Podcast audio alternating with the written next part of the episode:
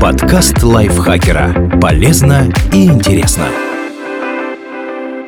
Всем привет! Вы слушаете подкаст лайфхакера. Короткие лекции о продуктивности, мотивации, отношениях, здоровье. В общем, обо всем, что делает вашу жизнь легче и проще. Меня зовут Дарья Бакина. Сегодня я расскажу вам о шести популярных сказочных персонажах, которые подают плохой пример.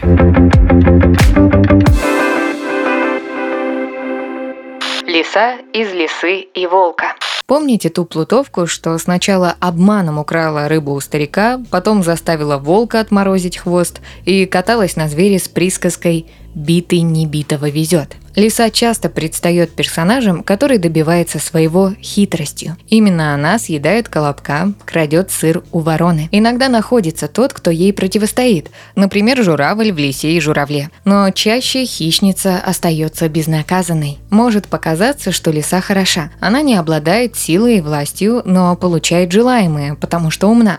Но поведение лисы мы сейчас назвали бы мошенничеством, а обманывая волка, она еще и приобретала сомнительную выгоду. Чистой воды, буллер и абьюзер. Емеля из сказки по щучьему велению. Есть легенда об Илье Муромце, который пролежал на печи 33 года, а потом пошел крушить разного рода захватчиков. Но у него хотя бы была отговорка. Считается, что герой был парализован, а потом целители вдохнули в него силу, и он стал защищать свою землю от злодеев. У Емели судьба иная. Он лежит на печи, потому что сказочно ленив. Но потом он встречает волшебного помощника – щуку и становится всемогущ. Герой заставляет предметы делать бытовую работу за него. Причем самоходные сани, когда едут за дровами, давят много народу. Когда рассерженные граждане призывают его к порядку, он велит дубинке обломать им бока. Он разрушает дом, в котором живет, потому что ему лень встать с печи и выйти в дверь. Получает царевну в жены и престол, потому что щука делает его богатым красавчиком, а царь готов отдать дочь, лишь бы Емеля не губил его. Может казаться, что всего этого он достиг в благодарность за природную доброту. Щуку-то он отпустил, но это произошло лишь после того, как она пообещала выполнить его желание. В общем, Емеля на редкость неприятный тип, в котором сложно найти достоинство, и при этом он получает все, что пожелает. Звучит, конечно, довольно жизненно, но использовать его как ролевую модель и восхищаться им вряд ли стоит. Настенька из Морозка.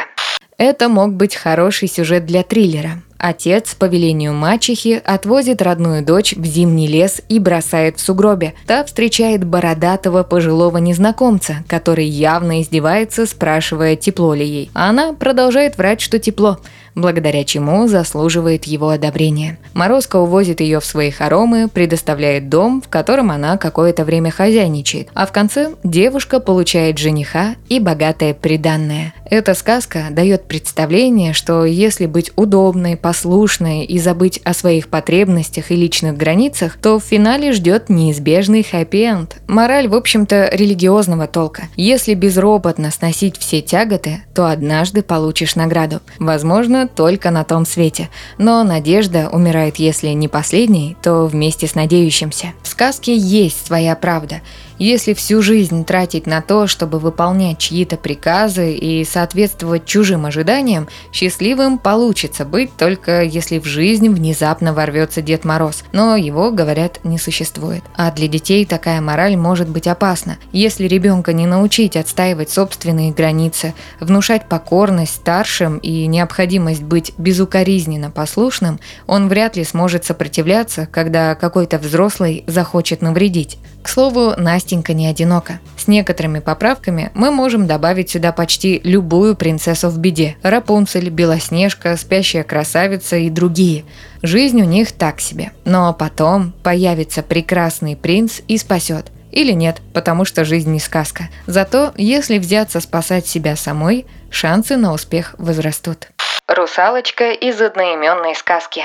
У этой подводной принцессы было все – но она променяла семью, подводное царство и прекрасный голос на ноги и возможность познакомиться с принцем, которого видела несколько раз. В версии Дисней 1989 года все закончилось свадьбой, но есть еще сказка Андерсона, которая нам показывает более правдивое развитие событий. Там русалочка испытывает мучительную боль от каждого шага, но много танцует, потому что принцу это нравится. Но он все равно влюбляется в другую девушку ту, которая его якобы спасла от утопления, хотя сделала это русалочка. Он женится на сопернице, а русалочка прекращает свое земное существование. В произведении есть еще религиозный подтекст, но мы его сейчас оставим в стороне. Многие сказки рассказывают о жертвах ради любви. Более того, они говорят нам, что если как следует постараться, то рано или поздно ты заметишь ответное чувство. Но отношения – это всегда риск, потому что мы можем отвечать только за свои чувства и поступки. Другой человек волен поступать, как ему хочется. А еще он может не оценить все эти жертвы. Он о таком, возможно, даже не просил. Тому же здоровые отношения предполагают, что в них вкладываются оба человека, а любовь нельзя заслужить. Так что бросаться в омут любви с головой и отказываться ради нее от других важных вещей в большинстве случаев не стоит. Отношения – часть жизни, а не ее замена. Герда и Снежной Королевы Кажется, что к Герде претензий быть не может. Самоотверженная девчонка, которая ради спасения друга отправляется в опаснейшее путешествие, проявляет в процессе лучшие свои качества и в итоге выцарапывает Кая из рук злобной снежной королевы. Но есть небольшое «но». В сказке усилия Герды увенчались успехом. В жизни спасательство часто не приводит ни к чему хорошему. Кай вроде не злодей. Это ему в глаз попал осколок тролльего зеркала зеркало. Но сравните, он не сам ушел к любовнице, она его приворожила, и я всю жизнь положу на то, чтобы его вернуть. Или так-то он нормальный, это все водка проклятая виновата. Как выпьет, так не знаем, где прятаться. Но я его вылечу, хоть он и не хочет. Спасательство того, кого все устраивает, может здорово осложнить жизнь. И даже если очень стараться, в итоге часто ждет ничего. Поэтому важно понимать, что иногда лучше отступить. Стратегия Герды оправдалась, но прежде чем идти по ее стопам, стоит трижды подумать. Карлсон из трилогии «Малыш и Карлсон». Красивый, умный и в меру упитанный мужчина в самом расцвете сил очень популярен среди русскоязычного населения. В этом большая заслуга переводчицы Лилианы Лунгиной и создателей мультфильма про этого персонажа, которые сделали его очень обаятельным. А вот на своей родине, в Швеции, он таким успехом не пользуется. О причинах можно догадаться. Карлсон эгоист, врунишка и хулиган. У Астрид Литгрен, которая написала трилогию про Карлсона, есть и другие шкодливые персонажи. Например, Пеппи Длинный Чулок. Очень сильная девочка, которая живет одна. В ее жизни тоже полно приключений, но при этом она ответственная не по годам, мудрая и постоянно заботится о своих друзьях. Карлсон не таков. Он подвергает малыша опасности, вовлекает его в свои проделки, потом подставляет и в целом дурно на него влияет. Как ни крути, плохой пример.